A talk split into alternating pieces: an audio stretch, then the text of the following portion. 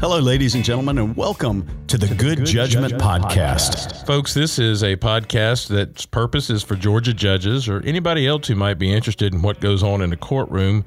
Please understand that we are Georgia focused, meaning that we are going to focus our attention on issues that arise under Georgia law, but occasionally we will get into some subjects of common interest. And we really appreciate you folks listening. And as we go to the studio audience, we ask please hold your applause till the end.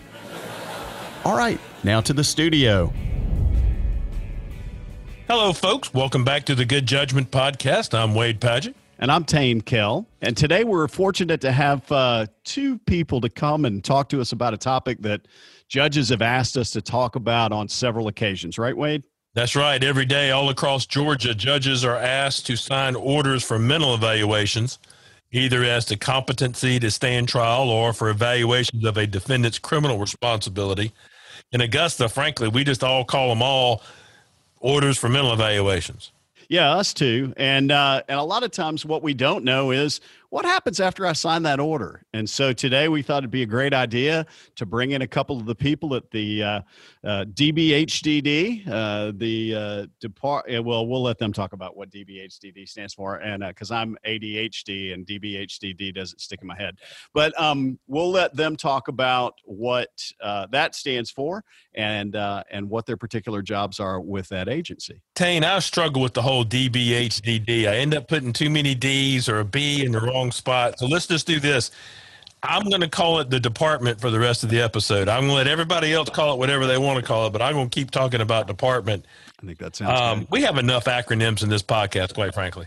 That's right. So why don't you introduce our special guest for today, Wade? I'll do that. Um, our special guest today, we actually have two of them, is Dr. Karen Bailey, who is struggling with her voice a little bit today. So she's going to do everything she can to stay with us as long as she can. She brought her her her assistant state forensic director at DBHDD. See, I just did it.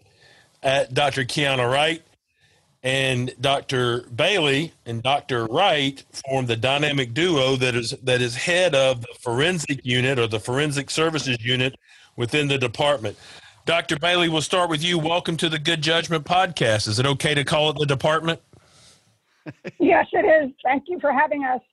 And Dr. Wright, can you hear us okay? You're good with that too? Yes, I am. Thank you. Now, tell us a little bit, and, and, and Dr. Wright, I'll turn to you first.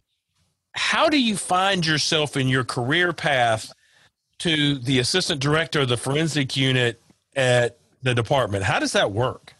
Well, it started many years ago. Um, with a few psychology degrees. So I've only worked in psychology and mental health. I got my doctorate in clinical psych. I did a pre-doctoral internship at Northeast Florida State Hospital in forensic psychology and forensic neuropsychology. And then upon graduation, I started my postdoctoral work with the department, which was at Northwest Georgia Regional Hospital. When Northwest closed, which was in Rome, I went to Georgia Regional Hospital, Atlanta, in Decatur. And about four years ago, we had a change to the structure of the system, and the outpatient teams were split off from the inpatient forensic teams. Dr. Bailey, in her infinite wisdom, created four community teams north, south, east, and west. I became the North Director in 2016, and just a few months ago, I was promoted to Assistant State Forensic Director when an opening came up. Congratulations. Thank you. Dr. Bailey, tell us about your path and how you got to where you are today. Um, I got my degree in clinical psychology, like Dr. Wright, um, and did my internship at Butner, the federal prison. Um, and then when I came to Georgia, I actually started at one of our state hospitals, West Central, as a unit psychologist and a forensic evaluator, and stayed there um, four or five years. Went out in the community, missed the work, ended up coming back to West Central in Columbus as the um, state as the hospital forensic director, and then due to family circumstances, moved to Atlanta. And it was about the time the department realized that they needed a state director. Wasn't really what I wanted to do, but um, landed up becoming the state director of forensic services for the state and sort of building the program over the last 25 years. Well, we are very, very, very grateful for the work that y'all do. Um, today's episode is sort of dedicated to a discussion of the evaluations that are frequently ordered by trial judges. And if we don't and if we don't run off these two doctors too badly today, my goal and my hope is that in the future we can plan episodes to talk about what happens if a defendant is found not guilty by reason of insanity or incompetent to stand trial.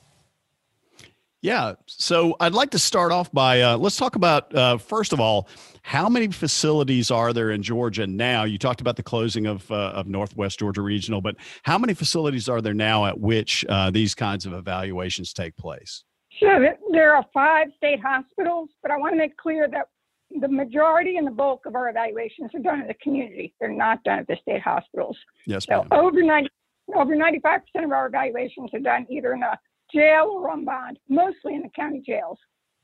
So, Dr. Wright, when somebody's on bond and they and they're being done in the community, how do does an evaluator go to their home? Do they come to your facility? How does that work? Well, they will meet them somewhere in the community. We do not go in homes for evaluations. It could be a public defender's office, judge's office, or a courtroom, not courtroom, I'm sorry, rooms at the courthouse, um, DA's offices we've used, libraries, just anywhere in the community where we can get some quiet space. Yeah, that makes sense. And you said there's like 95% of those occur out in the community. Is that right? Either on bond or in jail.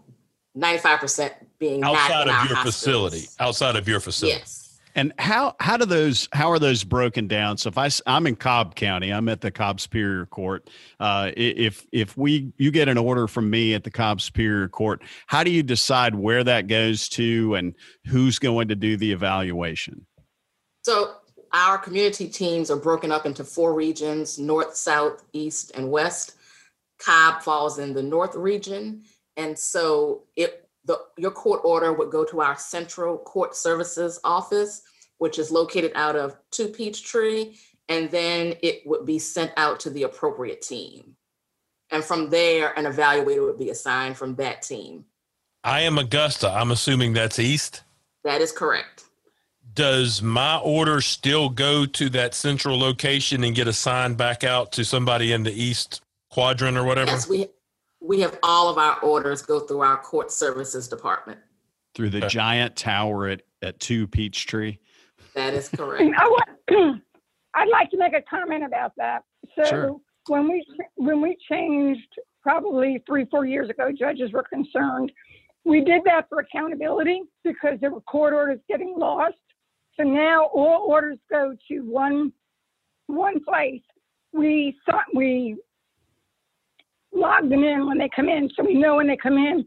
And as a courtesy to the judges, if we get an order that comes in and it was signed by the order by the judge more than 10 days before we get it we send the judge we send the judge a note and say hey we got your court order and you signed it in june and it's now november and a lot of times that is we're finding you know sometimes the judge thinks something's being done and we never got the court order so it adds that accountability and we can find problems on our end or problems on the court end and and to since we've done this, we've had cases where we got orders six and nine months after a judge signed it. So, and then we assign a team. So that's one benefit. And the other benefit is that um, we also have a state office team and some extra evaluators. So we can, if we need to speed something up, we can move or give it to a different evaluator if one team's too booked. So that's the other reason.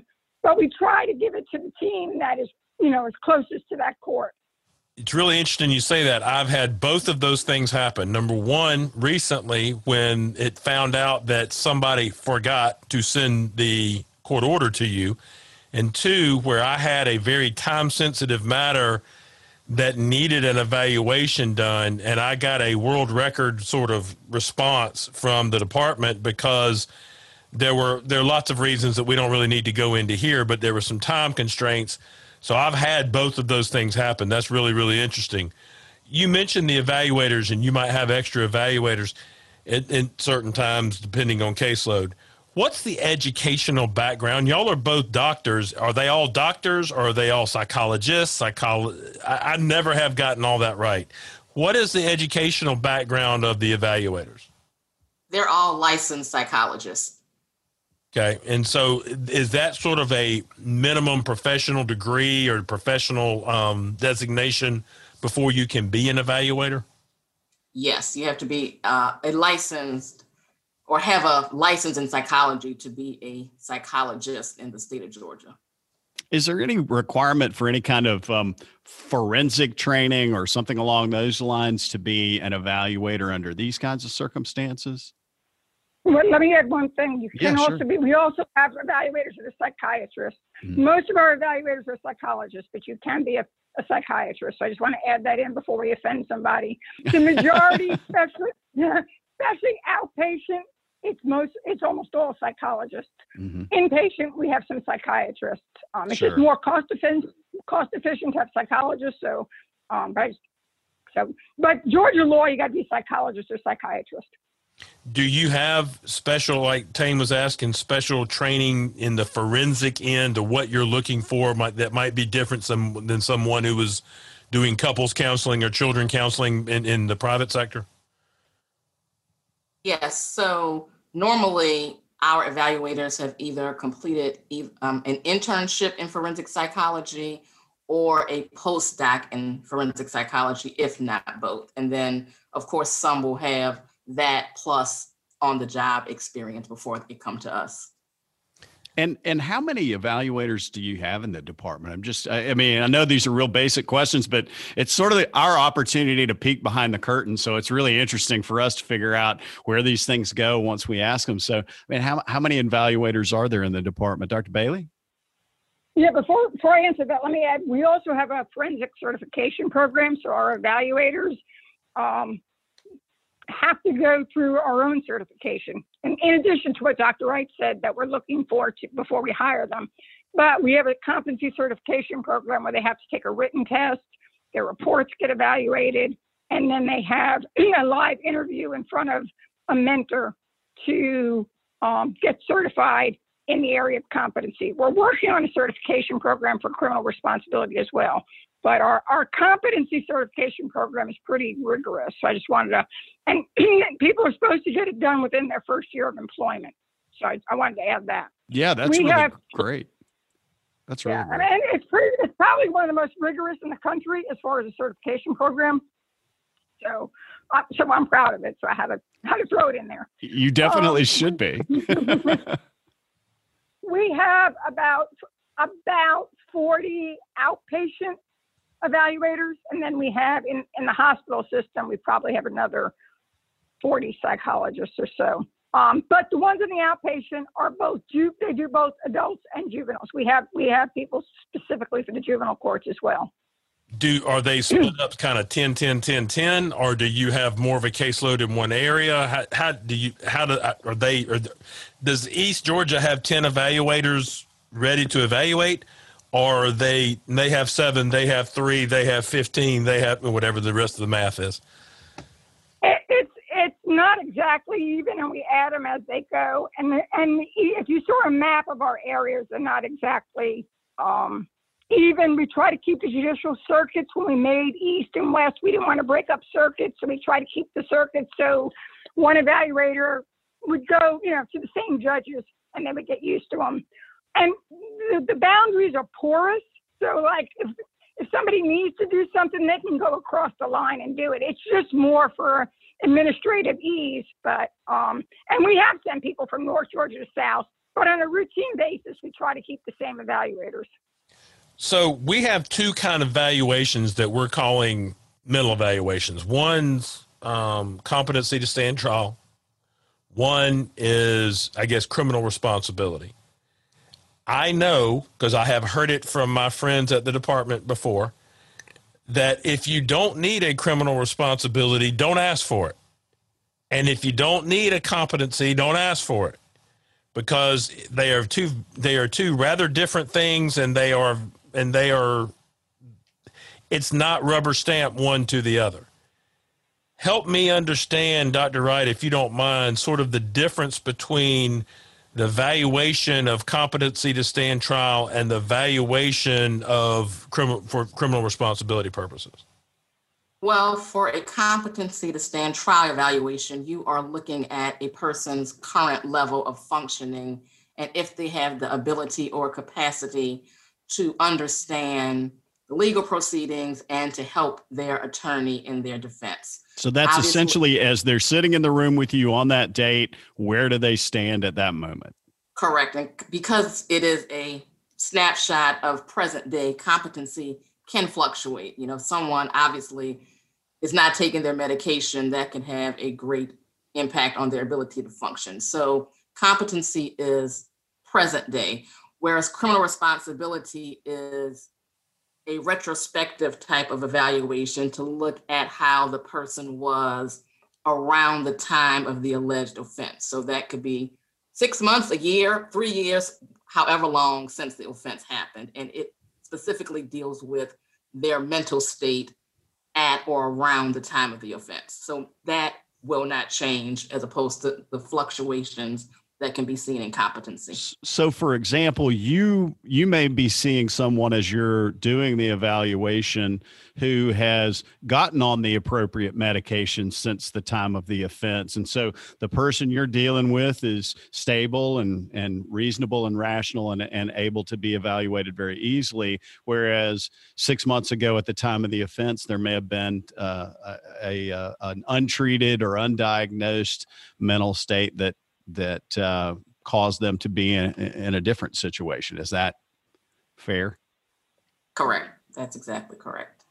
So let me ask you this: there, this logic tells me this to be true, which may means it's exactly wrong. But logic tells me the further you get away from the incident date, and you're asked to evaluate whether they are should be whether they were criminally responsible, the harder that evaluation gets. Is that true, or is that just a fallacy? I would say it all depends because when doing a criminal responsibility evaluation, you're not just relying on the defendant's account of events. You're looking at other sources of information, be it police reports or I mean, could be um, body cam videos, recordings, things that happen around that time. So you have various sources of information in which to make a decision or offer an opinion. Dr. Wright, you just made a perfect segue into what it was I wanted to talk about. It's almost like you could read the notes or something. It you talked about the the sources of information. I was looking at some of the reports that I had received prior to our interview today, so I could kind of think of some things I'd like to talk to you about because I have so many questions. And I noticed two things specifically that I really I thought was was fascinating to know. Number one was the advisement of rights. So you are required. I know you're not reading Miranda warnings like they do on TV, but it's not far off, is it? No, it's just to advise the defendant of his or her rights as it pertains to the evaluation. So One- if somebody says, I'm going to invoke my rights, that's going to make your evaluation a whole lot harder, isn't it? It would, because then we would likely not get any direct information from the defendant and would then have to see if we could do what we call um, a parallel assessment and get information from other sources to try to offer an opinion, which doesn't always work, obviously. And then the other thing was the actual sources of information. Where did what information are you looking to get and where do you get it from? Yeah. Dr. Bailey, wh- where's that coming from? Well, I wanted to add something about the rights because it's really Sure. critical. Um, if somebody declines to participate in a competency evaluation, that's fine. And we tell them in the notification of rights that we're going to continue to do the evaluation and we are going to submit the evaluation to the court based on observations, based on parallel assessment, like Dr. Wright said. However, if it's a criminal responsibility evaluation, if the defendant declines, we will not do that evaluation because they have to waive their Fifth Amendment rights in order to do that evaluation.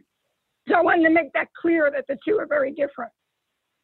That makes Hmm. yeah, that makes a lot of sense. Yeah. All right, Dr. Wright, now you're back on the spot. Tell me about your uh, where you're getting your sources of information. What do you need to know or want to know to do these two different kinds of valuations?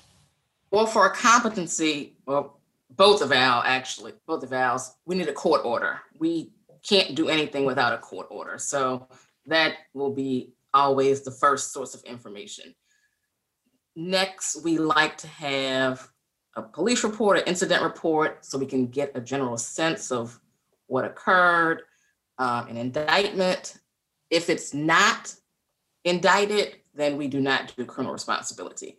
But for a competency eval, you know, we don't have to have an indictment. It's nice to have so we can kind of make sure the defendant actually knows what they're charged with. Um, then from there, it kind of depends on the case. Sometimes we'll get mental health records if we think that is important to the person's competency. We've got, even in adults, I've gotten school records if there might be some type of cognitive impairment or long-standing cognitive impairment. I will put school records in.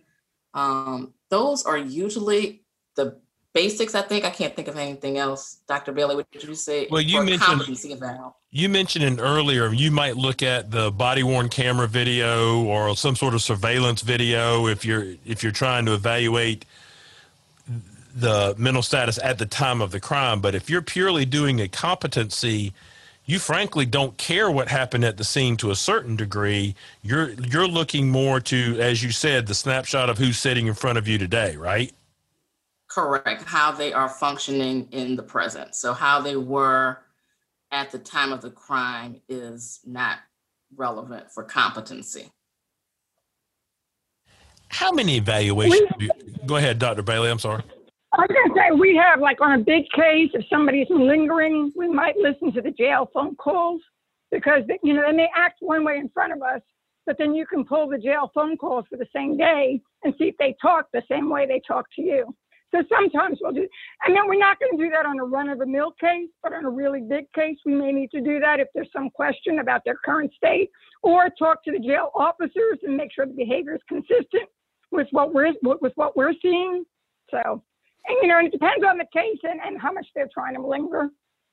It, it, this is jumping ahead just a little bit, and we're going to talk more about this in a minute. But from the standpoint of making your job as easy as we can as the judges who are issuing the order, is there something that we can include in the orders, or that that you've seen other judges include in orders that that relate to um, you being able to get certain information or something like that that would be helpful uh, to include in orders in in competency evaluations?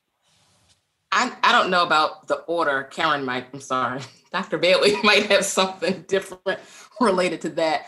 But one thing that is particularly helpful is our referral form, which is normally completed by the attorney. Mhm. And one of the questions on there is observations that led to this request. And that can kind of give us an idea of what the concern is, and we can focus our evaluation in that direction. I'm going to tell you if you'll send me one of those. If if if people need to know what being asked on the referral evaluation, I had no idea there was such a form. And if I am sort of beholden to the lawyer to know there is such a thing, it probably would help if I knew there was such a thing. so so if you would give me one, I can make it available to our judges so that if you have a problem routinely getting them, there might be something we can do to help. Yeah, Certainly. and we will and- definitely and- get that. And if it's okay, we'll post a copy of that at goodjudgepod.com. So when you're when you are evaluating insanity at the time of, or sanity at the time of a crime, and I know you probably you call it criminal responsibility. I want to say something to our judges that y'all don't really need to necessarily comment on, but if you look at OCGA 17 7 130.1, Every time a statute is cited, an angel gets his wings. So if you look at that statute, there's supposed to be a trigger before you ask for a criminal responsibility evaluation. And that trigger is a notice of intent to present an insanity defense. Now, in Augusta, frankly, you could file that notice just to withdraw it later if the evaluation doesn't come back the way you want it. So rather than sort of waiting for us to run that circle, the dog chases tail in a, in a circle there, we usually will go ahead and sign the order on the lawyer's representation that there is a reason to do so. If I have a lawyer who who repeatedly seems to um, abuse that that that officer of the court status, I will maybe go in a different path. Is sort of the same for you, Tain?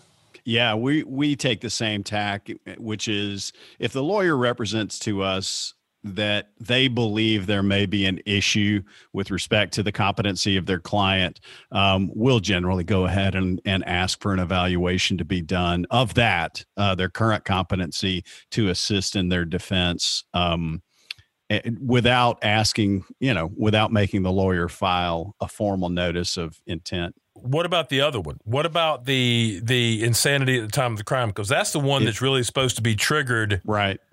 By the filing. Do you require the filing, or do you do you go ahead and let him file it and go ahead and do it because you're you're taking his or her word at it? I, I, don't I don't require it, and I don't know that any other judge in my circuit requires that um, because, as you said, we're really only waiting for something that's likely to be inevitable. If we're not going to go ahead and do it, they can file that and then withdraw it depending on what the evaluation tells them. And I'd rather I'd rather go ahead and know that information to know if it's a case we can proceed on or if it's not. Can I add something? The criminal yes, ma'am. responsibility criminal responsibility evaluation because some judges still use the old order with both competency and criminal responsibility on it. And criminal responsibility is a very time consuming evaluation compared to competency because you've got to dig for information. And, and if you're not going to use it, and if it's just being filed to file, I don't think that attorneys realize how they're creating a backlog because it takes us a very long time to do those evaluations. We have to write another report. And sometimes the defendant doesn't even want that evaluation done because they do not want to plead insanity. And when we get those on really minor, you know, minor, minor cases, we're thinking, really? You know, I mean, you know, who's going to plead insanity on criminal trespassing or something like that? And, but yet we still have to do it. And it puts all the other cases, you know, a month out, which, you know, judges don't want. So, I mean, to me, if I could have one plea, it's like ask for criminal responsibility when you're really going to use it, not just, you know, a fishing expedition because it, yeah. it wastes yeah, if we can emphasize anything to our judges out there who are listeners, that is don't forget these are two different evaluations. They're not part and parcel of the same thing. And if you don't need one, uh, if you don't need both, ask for the one you need. And and if the lawyer asks you for an evaluation, make sure that he or she tells you why they think that they need that, or at least what kind of evaluation they think they need. Because that that's really that's a good, very good point. So let me ask you this, sort of in that same vein, because I think there needs to be an appreciation that y'all aren't sitting around just so excited that somebody sent you another evaluation order waiting to have something to do. You're so bored.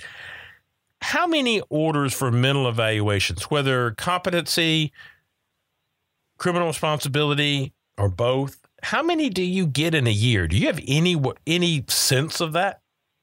About 3,000. Wow. And do you have any sense of the average amount of time that it takes to not only to do the evaluation, but just to, to go through the whole process from the time you get it, getting an evaluator assigned, you know, getting them to do uh, either or both kinds of evaluations and then get it back to the court because the, the reports we get don't, that's not an easy report to write up either once you've even finished the evaluation. Any sense of, of, of that? I'll say one thing and I'll let Dr. Wright add the rest. Um, it depends on the evaluation. So, you know, how much information we need. And one thing that um, Judge Padgett asked is some judges do put in their court order a release of information. It doesn't always work, but sometimes it does. So if we have to get hospital records from private hospitals, anything we can do to speed that up will speed the process. Mm-hmm. Um, so to do the evaluation can vary between an hour and a half, you know, of being with the defendant to, you know, if it's a death penalty case, it could be 15 hours being with the defendant. So, um, and reading the information again depends on how much it is and how much time you've got to spend trying to dig that information. Some attorneys, some defense attorneys will hand it all right to you, then we can go. But if we have to dig for it, it, it delays it. Dr. Wright, what do you want to add?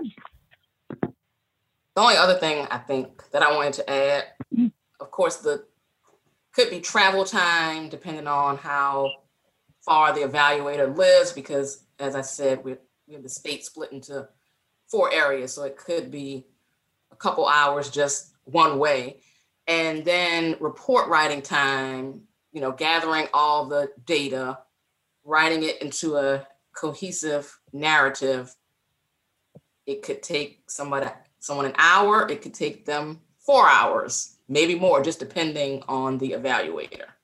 And Wade will back me up on this. I'm not a math guy, but uh, even if it took two hours for each evaluation, that's 6,000 hours a year for 40 evaluators, or, you know, however, you might have a few extra people working on that in, inside some of the institutions, but that that's a lot of manpower uh, that's required uh, just on a minute. I mean, just if it was just two hours per report, um, that's a that's a lot. Dr. Bailey, do y'all produce a report like per circuit? Like how many how many do you get from the Atlanta circuit? How many do you get from Cobb? How many do you get from Augusta? Yeah, I could give it to you by circuit. I could give it to you by judge. Yeah, we, we keep the data, so I could tell you how many you ordered and and for each circuit for each judge. Just tell me how many Tain ordered. Don't tell me how many I ordered. Padgett's Padgett's got a really wild circuit over there, though. So uh, yeah, I'm know, just thinking that the number I did just real quickly with 40 evaluators, 3,000 evaluations. That's that's 75 per. That's a lot. I mean, that seems like a. Is there like a national standard? Like how many how many evaluations should forensic evaluators do in a year or whatever? And our average, when I have to do averages for budgeting, I count each evaluation eight hours. When for travel time, seeing the defendant and writing the report, and that's an average. Like we said, some could be quick, and but death penalty could take forever. So, so but we use an average of eight to ten hours per per evaluator per evaluation. Wow, wow. that's a lot of hours. Um, have these increased or decreased during COVID? It has been about the same. The nice thing about COVID is we found out we can do evaluations over over WebEx or over Zoom, and it's worked out well. So we the travel time is um, is gone, which is which makes us a little bit more efficient. So that's worked. It doesn't work in all the cases, but it worked in some. Um, Dr. Wright can add to that. That's you- great. We we um, one of our local programs over here started doing some of those kinds of mental evaluations over WebEx a couple of years ago for that reason, because the people they were evaluating didn't have access to transportation. And it was, it was, it was amazing what they were able to do over that. So I commend y'all for uh, adapting like everybody else has over this time to figure out whether we can do our jobs uh, the best we possibly can over, uh, over Zoom. Does it strike anybody else as weird as you have people who don't have access to transportation, but they have access to Zoom? No, we'd we'd let them Zoom from the office. From uh, I mean, from, still, I mean, you know, from our just, agency's office. It, it's just it's just it just seems amazing how the world has changed. Do you ever do any sort of evaluations as to intellectual disability? Not specifically for that purpose, but sometimes as a part of a competency evaluation, or definitely on the juvenile side behavioral health evaluations, some intellectual testing may be done. So we, we don't respond, we don't respond to orders that ask for an IQ test. If the evaluator feels like it needs to be done for some reason to rule something out, we'll do it. The only one that we pretty much do it routinely is obviously on a death penalty case. Um, but even there, if the person graduated college, we're probably not going to do it. So, Tain, before they got on today, you and I were talking about some really recent developments when we have to have some of their evaluators come to court, or not necessarily come to court. Mm-hmm. Why don't we talk a little bit about that? Because I know Dr. Bailey and I talked about it in advance of today as well. How much of a life changing and improvement it can be when we use video. Yeah, we Wade and I were talking about that earlier. Um, I recently was able to have uh, one of your folks appear in court via video, which for my purposes was completely adequate. I mean, it was it was you know uh, completely um, helped with what we needed. Um, how much does that help you folks if we can uh, continue to do some of that, and even in the post-COVID era? I want to answer that one because it's really important. It more so, it's important for our outpatient evaluators, but it's really important for our our docs in the hospital because when we're our docs in the hospital, patient might be in Cobb County but be in the hospital in Savannah. Sure. And so when they have to testify, we've got to take a doc out of the hospital and they have to drive from Savannah to Cobb County and back. It's a whole day they're not in the hospital. And as you know, we're not super well staffed, but we have docs we can take out of the hospital. So, and sometimes, as you know, especially on the civil commitment hearings, they may be 10 or 15 minutes. And we took somebody out of the hospital serving patients for an entire day just for a 15 minute hearing. And the other thing is the client, the defendant sometimes can testify from the hospital in their own room because when we send them to the jail, they often get off their medications. Yes. And there's there's all kinds of problems. So if it's okay with the defense attorney and the client, they can also testify from the hospital independently. And for our evaluators, it is it is a huge time saving and, and resource savings. I can't tell you how many times I've I've had a criminal defense attorney say, "Judge, if we have to bring my client from the hospital, can we get them here and get them back as fast as possible so they don't get off their medication and and get back into the state they were in before they went there?" And so we all y'all have been great, and our sheriff's office have been great about trying to turn folks around really quickly when we had to do that. Let me ask one more thing, and then we're yeah. going to wrap this up. I understand the legal standard that is applicable to criminal responsibility, right from wrong, all of that, the McNaughton test and all that stuff. I'm not sure I understand the standard for competency because I will see, for example, the sort of a report of the dialogue between the evaluator and the patient where they say I asked the the the the patient, "What does the judge do? What's the DA's role? What's the whatever?" And the answers were not like they plant the plants. I mean, it was it was something that was logical and in line. It did not show a depth of understanding, but it showed an understanding of the role. What is the standard by which, Dr. Wright, y'all are figuring out if a person is presently competent? What's the the break point where you say yes, no? Again, it's for one, the bar is very low to be um, competent or for us to opine an individual competent because, as I mentioned, they're not expected to be attorneys. They have an attorney. They are just expected to understand what is going on. So it's not so much about a person being able to memorize or parrot back information. It's more about if they can understand this information. So, do they understand not necessarily this is my defense attorney and they're going to protect my rights? They just have to know this person is working with me and they're on my side versus this other attorney who is not necessarily on my side or trying to help me. So, it's it's a low bar. It's again just about the capacity, not so much the knowledge.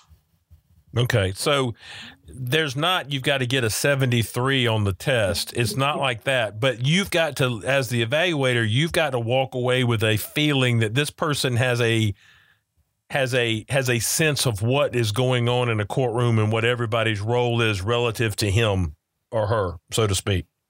Okay. Yes, and we just kind of base that on our clinical judgment. Malingering. We talk about we seem to talk about that a lot, especially in, in criminal responsibility. With your training and your experience, you can sort of identify the difference between someone who is going through a an acute crisis moment and someone who's malingering. I know you don't have a crystal ball any more than we do, but do you feel that that you can that you can pretty accurately gauge that those two sort of differentiations? I think between, again, our clinical training and judgment, oftentimes coupled with specific measures that assess for feigning, we can do a pretty good job weeding that out. And worst case scenario, if we can't do it in the hour or two that we are meeting with the person, oftentimes we will have them go inpatient where there will be eyes on them 24 hours a day. And hopefully, there can be a quick turnaround to determine whether or not um, they are presenting in a genuine manner or not. The big thing I think is that most people don't really understand mental illness enough to adequately and accurately fake it. And so that is kind of usually what trips them up. Got you. Well, Dr. Bailey, hopefully you've been saving your breath because here comes your big speech moment, okay? Your big monolog at the end. How can we help you? How can judges help you and your department do your job e- even better, if that's possible, than what y'all do? I think y'all do an amazing job. It's a thankless job, and I know that nobody ever takes the time and says, "Wow, without you, we really wouldn't be able to do it." We recognize that a lot of the people in front of us struggle with mental health concerns, not just competency and criminal responsibility, but but some deep seated mental health concerns. Tell us how we can help y'all. The only two things I can think of, and first of all, the judges have always been awesome. And when we call and ask judges to do something or ask a question, they've always been very responsive. But the two things I think of is if judges really ask attorneys, like you were saying at the beginning, why they want that evaluation and just not sign it. Um, I mean, you know, sometimes we can see that the judge didn't read the order because we read the order and go, no judge would have signed this if they if they read this order. Um, so if they ask, because I think that gets attorneys to start realizing they have to have a reason for the evaluation, and you know, and so that saves resources because then we won't be so um, delayed in getting reports to the court if we have less focused, you know, evaluations. And the other one is it's not it's a is the civil commitment. Sometimes when someone's in the hospital, we need those cases reviewed annually and sometimes we don't know when we send reports, we don't know where they go. And people are in the hospital and the court order is actually expired. And we don't know how to get to the judge to say, you know, legally they need a new order.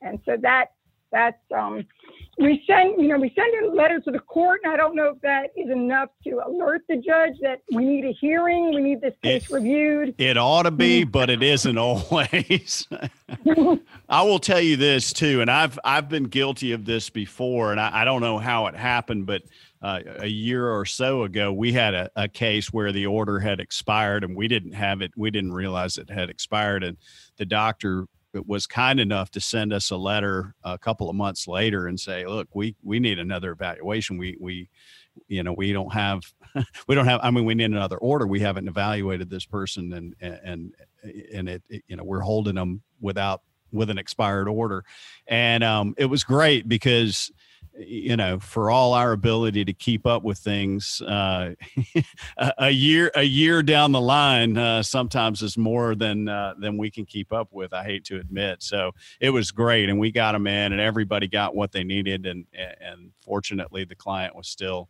getting the treatment they needed too, and they needed to stay there. It wasn't the case where we kept them someplace they didn't need to be. So um, that was good. Happy but yeah, y'all do a great, great job, and your doctors uh, in the inpatient facilities that I have dealt with have always been really incredible. Um, they understand the process of what we're doing and you know they provide great service i think to uh, to help us figure out what it is that we need to do so thank you very much for that. So wait doc- any other wrap up on on those? Yeah this is what i was going to say dr bailey and dr wright. Seriously we want to thank you and, and your department for all that you do for the citizens of georgia for the court system for for walking that tightrope between competency and and and incompetency and then criminal responsibility and opining as you do. Now, that having been said, as I started this, I told you I hope that I wasn't going to traumatize you so much that you wouldn't come back because there are two additional episodes we need to do. You just hit on something. We need to do You Were Found Incompetent, Now What? you were found not criminally responsible. Now what? Because what you just said, I'm frankly, I'm going to be honest with you. If we took an honest, frank poll from our 215 Superior Court judges across Georgia, 20% would know what they needed to do when they got that evaluation order. I agree. It, it's not. It's not because they don't care. It's just because of the volume of stuff they do. Not that many people are found not guilty by reason of insanity and remain hospitalized long term. There's by percentages. It's not that many people, but every one of them's important, and we just need to make sure that we do that. So, we, when your voice is all better and you don't feel ill, can you think we can do that? Love to. Good. All right, way to get that commitment, Wade. I appreciate Well, I'm a closer. I'm a This- closer, man. This is how this is how Wade got married. Like he he just kept pushing and he wouldn't take no for an answer, and she finally agreed. Speaking of which, today is my 32nd wedding anniversary. Congratulations, Thank Wade. you. So now I have to take my wife to dinner. Um, Yes. And she, I, I tell everybody, she's the probate judge in in Augusta or in in that circuit in Columbia. County. Columbia County, yeah. And I always tell uh, everybody she is my favorite Judge Padgett. Mine too. um, folks, as we noted, this episode was a product of requests made by our listeners. Continue to help us provide input for help us help you, help us give you information you want. You can contact us at goodjudgepod at gmail.com. You can also visit our website at goodjudgepod.com. Dr. Wright's going to get me some of the forms and maybe the latest forms of the orders to make sure everybody's using the right one and we're not just checking boxes. We don't know what we're doing. And Tain, I think we're supposed to bang the gavel on this one. Anything else you need to you need you think we need to talk about? No, thanks again to our guests for today, and thanks to our listeners. And again, don't forget, CDC guidelines require you to wash your hands for 20 seconds after podcasting. Thanks, everybody. Thanks for listening to the Good Judgment Podcast. This podcast was originally the brainchild of Mr. Doug Ashworth, who is the executive director of ICJE. Special thanks to the University of Georgia College of Law, and specifically to Mr. Jim Henneberger. Thanks to Mr. Stephen Turner and his company, Turner Up Media, for editing out as much of our stupidity as he can. But he can't get it all. We are eternally grateful to the Council of Superior Court Judges who allow us to lead NJO, that's New Judge Orientation, for new Superior Court judges and for their support of this project. The opinions expressed on this podcast are our own and do not reflect the opinions of CSCJ, ICJE, the UGA College of Law, or anyone else for that matter. These are barely the opinions of Wade Padgett and Tain Kell, so we definitely aren't speaking for anyone else. You can contact us on our website, goodjudgepod.com. Or send us an email at goodjudgepod at gmail.com. So, Tain, I guess we better bang the gavel on this episode. Anything else you feel like we need to say? Only stay classy, San Diego. Thanks for listening to the Good Judge Men Podcast.